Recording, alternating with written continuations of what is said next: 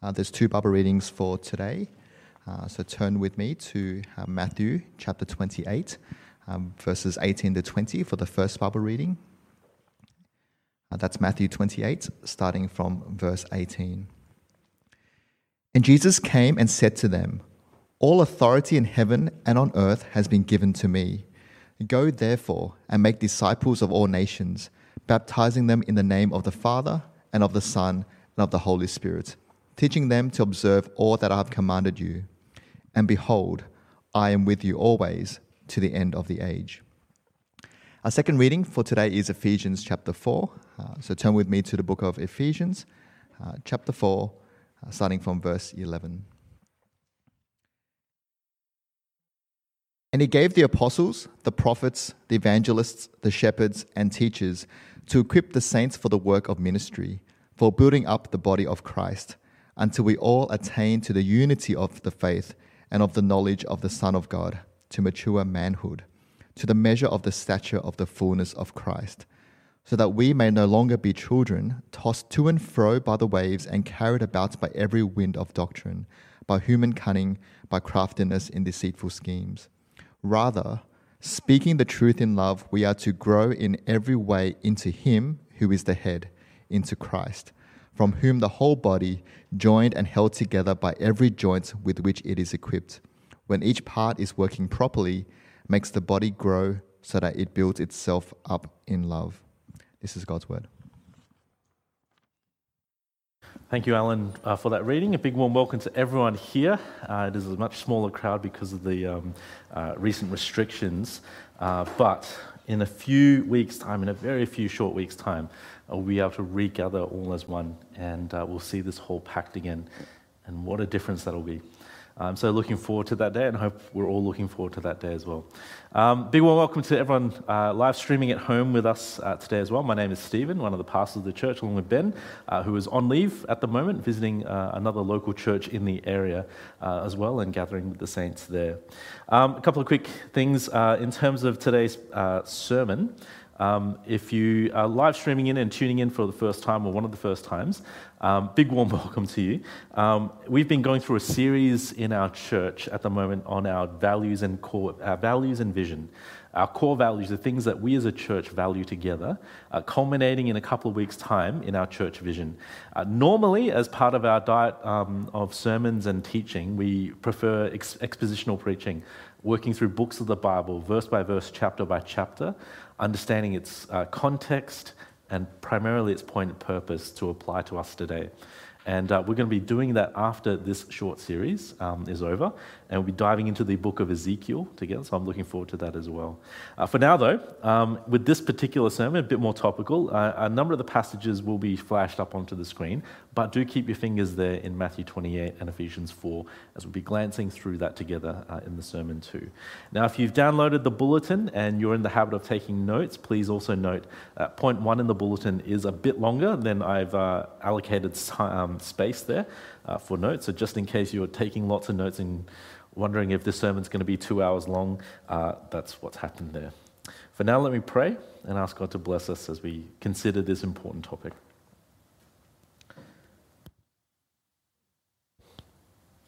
Our blessed Heavenly Father, we give you thanks so much for today.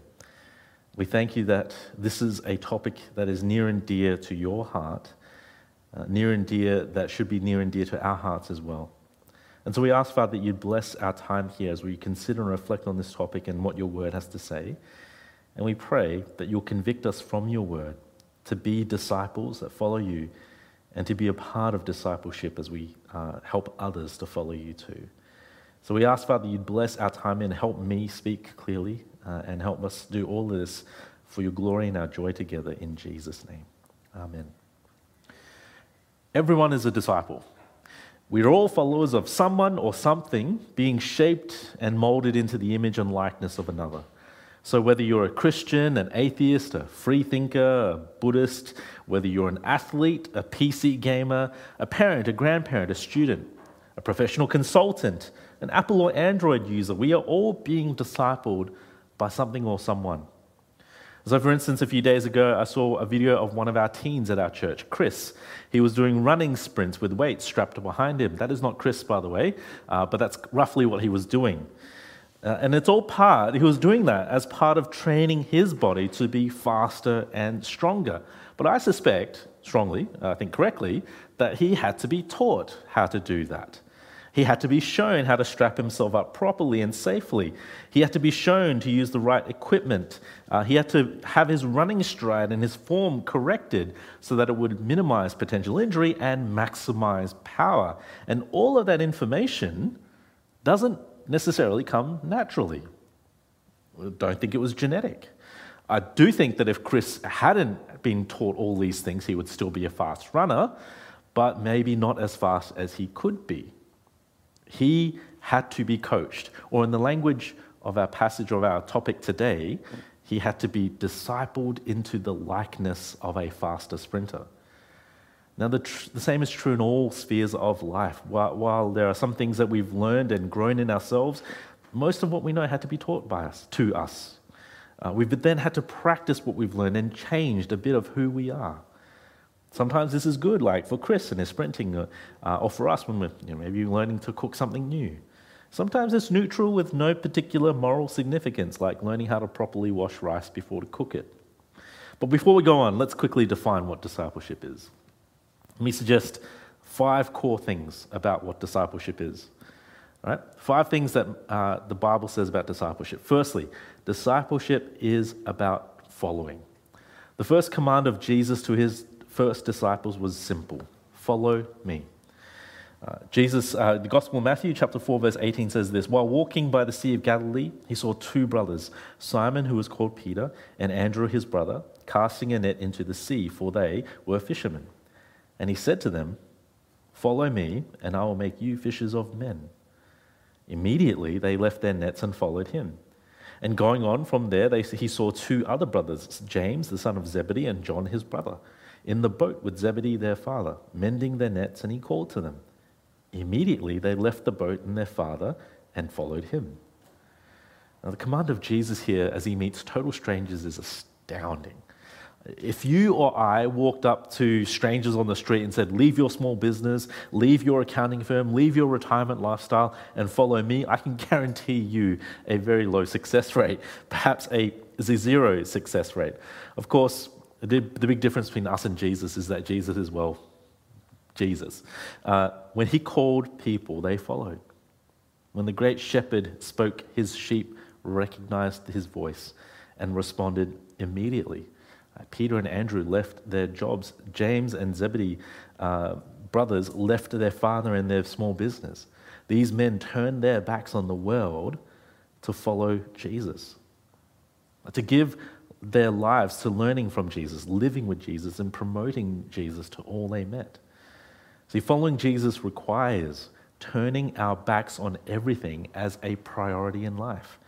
Jesus becomes central, the focal point. Our personal desires and wants are secondary to what Jesus desires. Jesus calls this denying yourself and taking up your cross. Secondly, discipleship is therefore the entire life of the believer. Uh, turn with in your Bibles again to Matthew 28 with these very well known verses, and I want us to observe a few things here about what being a disciple is all about. Matthew 28, verse 19. Go therefore and make disciples of all nations, baptizing them in the name of the Father and of the Son and of the Holy Spirit, teaching them to observe all that I have commanded you. And behold, I am with you always to the end of the age.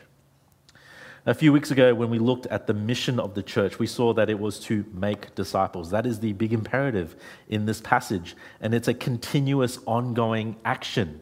Right? The work of making disciples has not finished. There is no retirement age when it comes to making disciples. We saw that making disciples has two parts to it immersing people into an understanding of the Trinitarian God, and secondly, teaching how to obey all that Jesus has commanded. Now, an interesting thing to note as you're reading through the rest of the New Testament is that the word, it does, the rest of the New Testament doesn't use the word disciple or discipleship. Uh, outside of the Gospels and Acts, the word disciple completely drops out of usage. But The twin ideas of immersing people in understanding the Trinity and obedience to Jesus' commands is everywhere in the New Testament. It is the pattern of nearly every epistle in the New Testament. Usually, you get in the first part of the epistle outlines who God is and what the Father, Son, and Spirit have done in the gospel. And then in the second half, you usually tend to receive the instructions on how to live in response to that first half. You are instructed on how to obey, and it's a pattern familiar through the whole entire Bible. Firstly, what God has done. Secondly, what, how we are to respond. The point of all this is to say that when you look at this great commission from Jesus, you'll see that it is the entirety of the life of a believer. Our identity is wrapped up in this in knowing Father, Son, and Spirit, and listening to their word and obeying them in our lives. So, the first two points discipleship is about following Christ, and secondly, it's the entire life of the believer. The third thing to say about what discipleship is is that it's about maturing in Christ. We know God and obey his commands with the ongoing goal of maturing in Christ. Now, here's where we turn to Ephesians 4. But before we read that again, some context. Right, in the first three chapters Paul, uh, of Ephesians, Paul has outlined the incredibly massive grandeur of the gospel. How, in God's sovereignty and his kindness and his grace, he has saved sinners, reconciling them to himself and to each other the gospel of Jesus breaks down the dividing barrier between Jews and Gentiles, bringing peace between them. And so, in chapter 4, Paul opens with a massive plea for church unity, calling on this church to unite together in love for each other, eager to maintain the unity of the Spirit in the bond of peace. Now, next week, We'll be looking a little bit more about unity and the value of unity. And again, we'll be exploring this passage in Ephesians 4 in a little bit more detail. But as we open up our passage, let's make just a few observations as we briefly look at the passage. So, have a look again at verse 11 of the passage, and you can see the people that Jesus gifts to his church. And it's a wide variety of teaching gifts, right? So you've got apostles, prophets, evangelists, shepherds, and teachers. Then in verse 12, you can see what these gifts are for. And they are to equip and to train, which is part of discipleship. To equip and to train, to disciple fellow Christians for the work of ministry and for the building up of the body of Christ. So, these teaching gifts are given to the church to disciple Christians for the work of ministering uh, each other and for the building up of the church. And then in verse 13, you see the result of all this training and building up until we all attain to the unity of the faith and of the knowledge of the Son of God, to mature manhood, to the measure and of the stature of the fullness of Christ. So you see it there.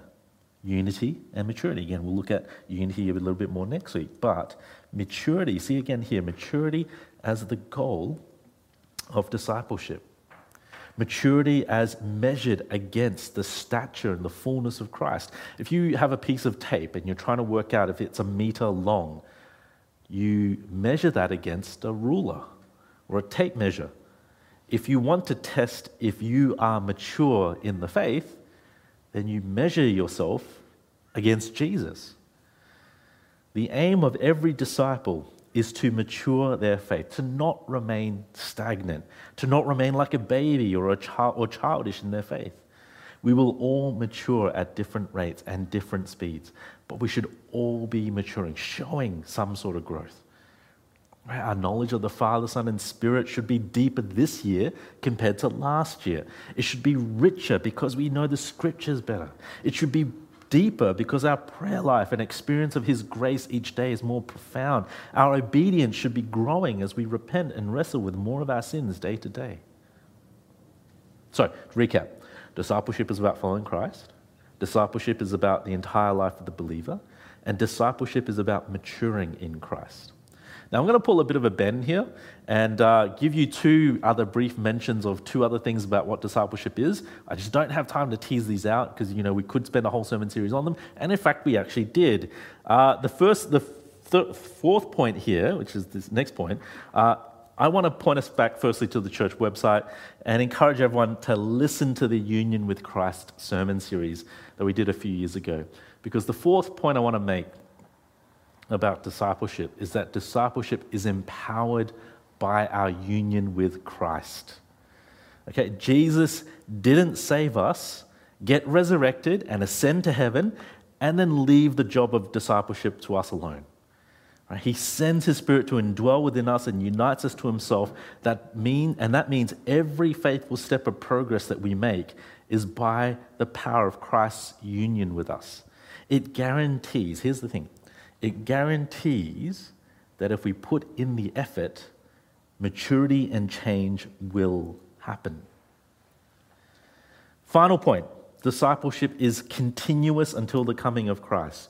You will never stop in growing in your knowledge of God and your repentance, your need of repentance and obedience. Uh, I heard the story, I think, a few years ago. Uh, I think it was of Broughton Knox. Uh, Broughton Knox was one of the most influential Sydney Anglicans um, uh, in the early 1900s uh, to the uh, mid 1900s. Um, had a massive influence on Sydney Anglicans. In some ways, is the reason why the Sydney Anglicans remain faithful uh, as an evangelical denomination globally compared to many other Anglicans. And he was also the principal of Moore Theological College, the college that Ben uh, trained at. Now, upon his retirement, Broughton Knox, of Broughton Knox's retirement, he was asked, after so many years of faithful service, how are you going to be spending retirement? And his answer was profound in repentance. Right? That's so true. None of us graduate from the need to repent. None of us graduate from the need to know God deeper in our heads and our hearts. None of us rise above the need to actively listen to and obey God's word. Discipleship is continuous until the return of Jesus. So, what is discipleship? Recapping again discipleship is about following Christ, it's the entire life of the believer. Discipleship is about maturing in Christ, empowered by our union with Him and it is continuous work until the return of Jesus. Now, that sounds like pretty serious stuff, and it is. And I think it's great and right and biblical that we value discipleship as one of the core values of our church. So, in the next part of this message, I want to briefly explain why we should be involved in discipleship and then give some practical examples of how we can be involved. So, let me briefly explain why we should all be involved in discipleship. Then we give four reasons why we should all be involved in discipleship. And the first two we've already covered, but again, are worth repeating. Firstly, because Jesus makes it central to our lives individually and corporately. Again, picking up from the Great Commission, the mission of the church is to make disciples.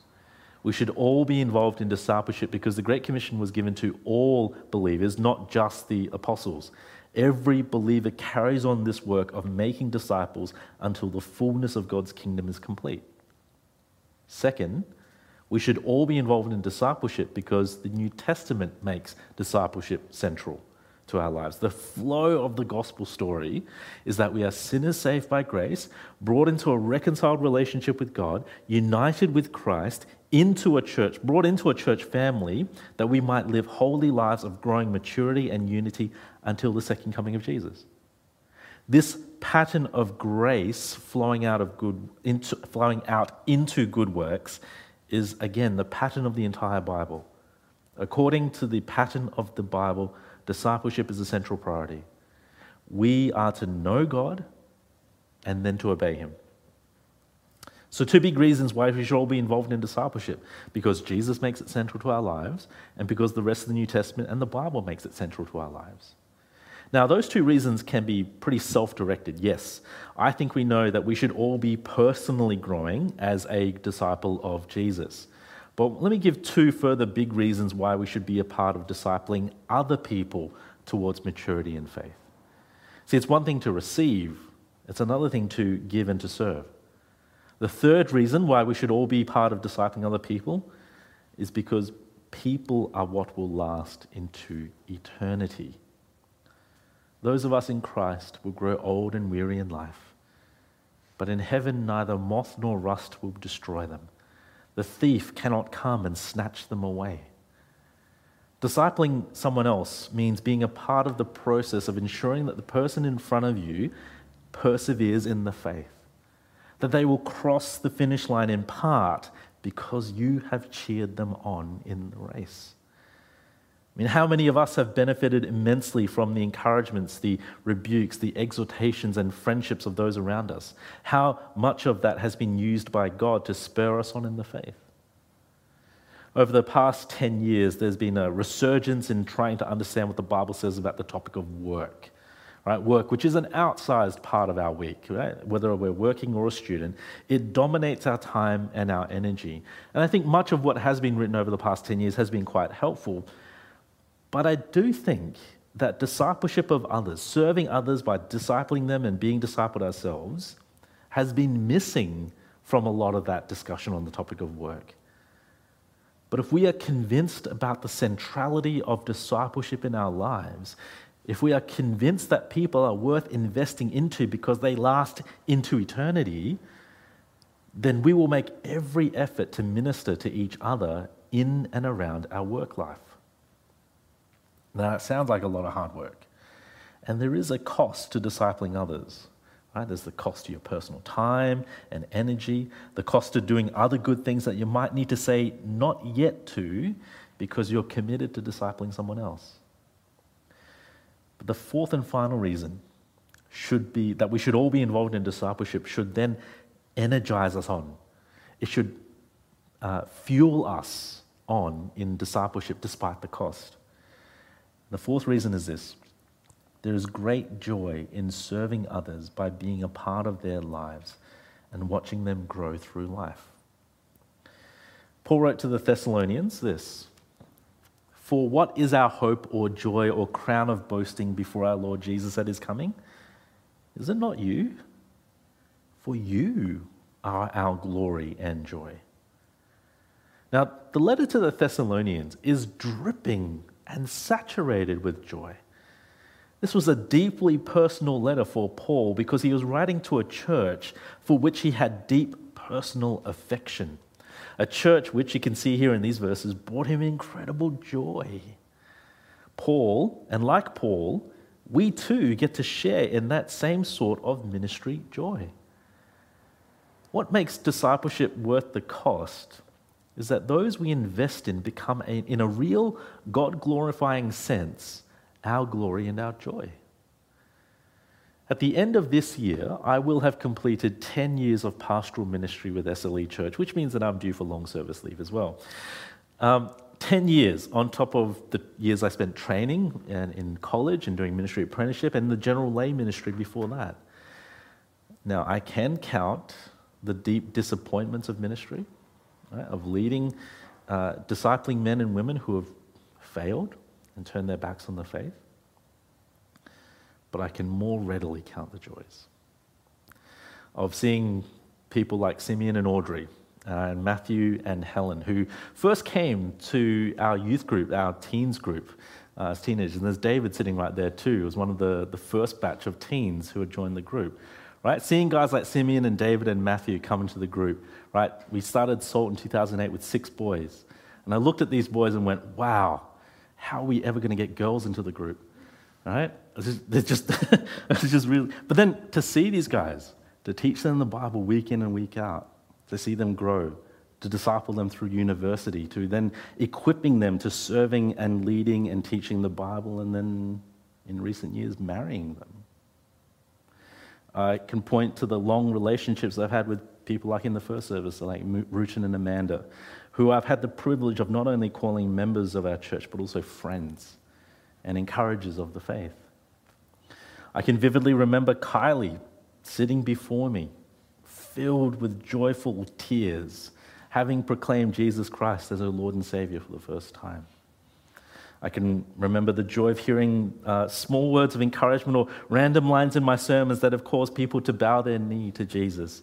I can share the deeply difficult conversations I've had with some people, and yet also the joy at watching them repent as they try to live more earnestly for God.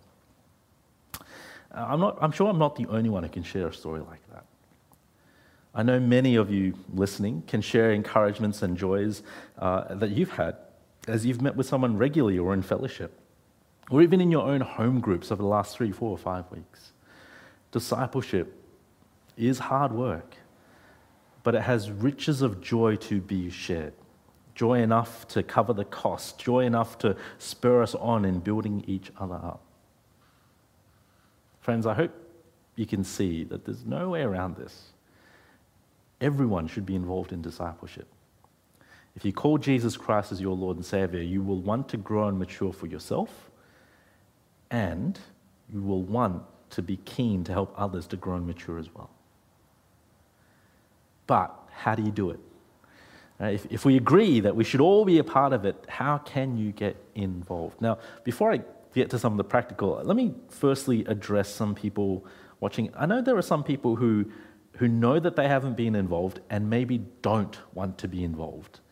Now, maybe one reason, I know for some people, one, some re, one reason why they're hesitant to meet up with another person for discipleship is because they've been hurt relationally in the past. Uh, someone or a church or a fellowship group has broken relationship with you, they've burned that friendship, and it makes you hesitant to want to start another one. I know others who are hesitant because they've been burned out in ministry. They've experienced the ministry pace, which has outstripped their ability, but they were asked to keep pushing, to keep pushing through, or they, or they kept pushing it through out of obligation. But the fatigue didn't change and eventually became too much. And so they, the idea of re entering into that world is just, they don't want that experience again. Now, in both of those cases, I completely understand why people would be hesitant.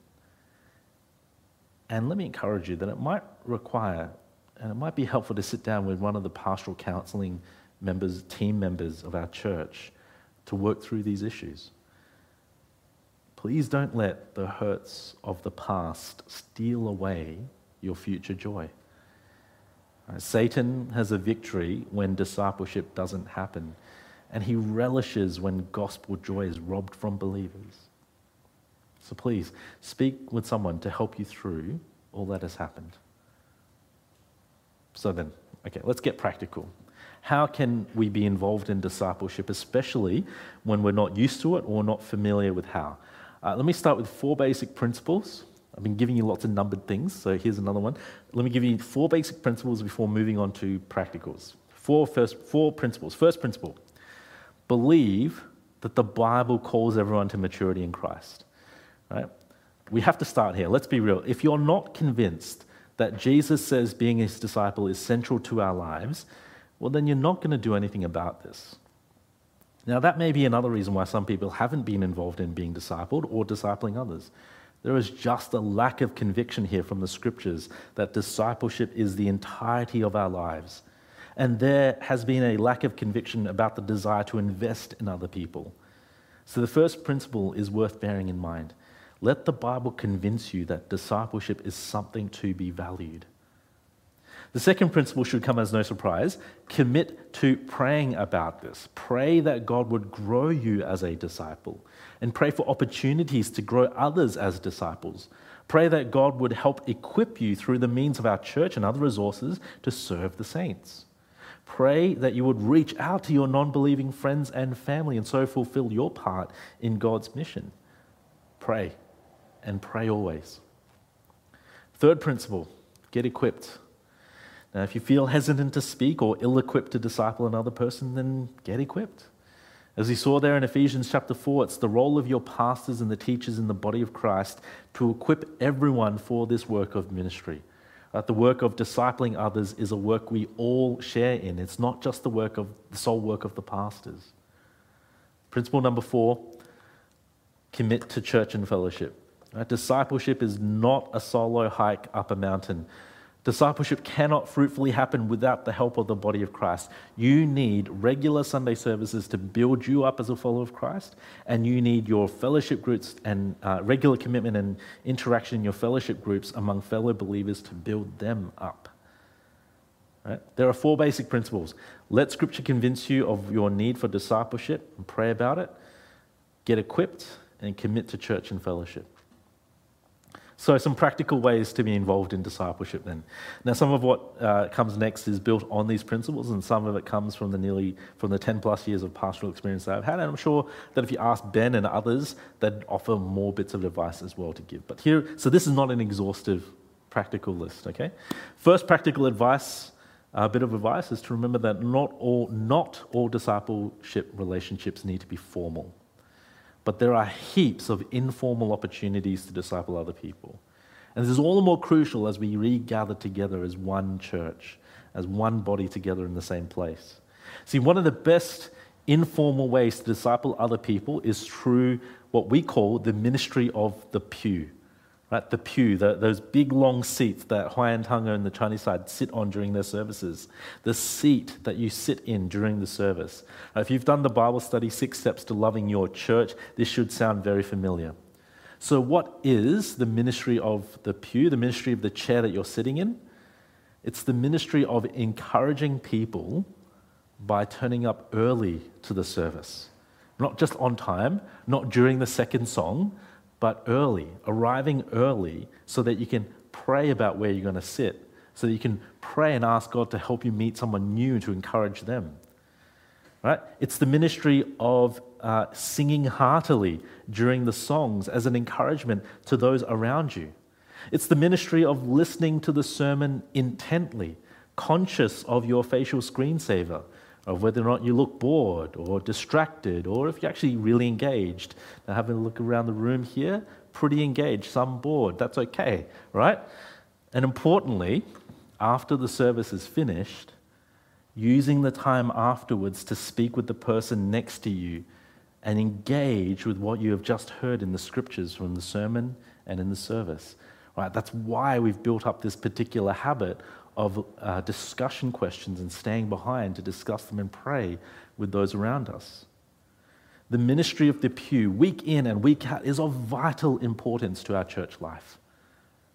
And it'll be crucial again in the, to be active in this when we begin regathering in full, hopefully in the coming weeks. Informal discipleship also happens over morning tea and coffee, and unfortunately, in this season of uh, the pandemic uh, and COVID restrictions, we can't quite have that yet, but informal discipleship can also happen over lunch. Right? One of the things I've heard and feedback that we've received uh, from a wide variety of people, one of the positive feedbacks that they've enjoyed about church at home groups is that you really do get to know people really well and encourage them over a period of four or five weeks. Now, when we regather together, that idea of getting to know someone well and encouraging them can still happen, but it will take a lot more effort on our part. But imagine that.